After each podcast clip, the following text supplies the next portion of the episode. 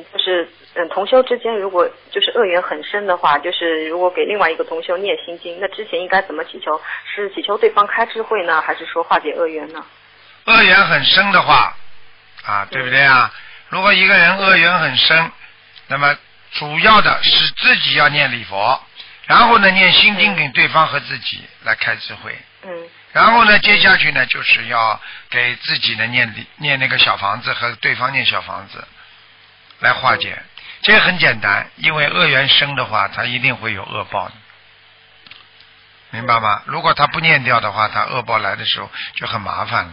嗯，嗯，就是那个同修他想问一下，就是他现在想给对方念心经，但是不知道之前怎么祈求，是嗯，就是给对方开智慧呢，还是说直接祈求化解恶缘呢？要看的呀。如果开智慧的话，那就是比较轻的人了，对不对啊？嗯一般的对外面的人念心经，就是说请观世音菩萨化解恶缘一样的。实际上，这个大悲咒给他也是一种能量呀。他他拿到了这个大悲咒之后，他会对你很多事情会想得通的，想得明白的。嗯，就是如果是恶缘非常深的话，就就要直接说化解和那另外一个同学之间的恶缘。哎，对对对对对，嗯。嗯，好的。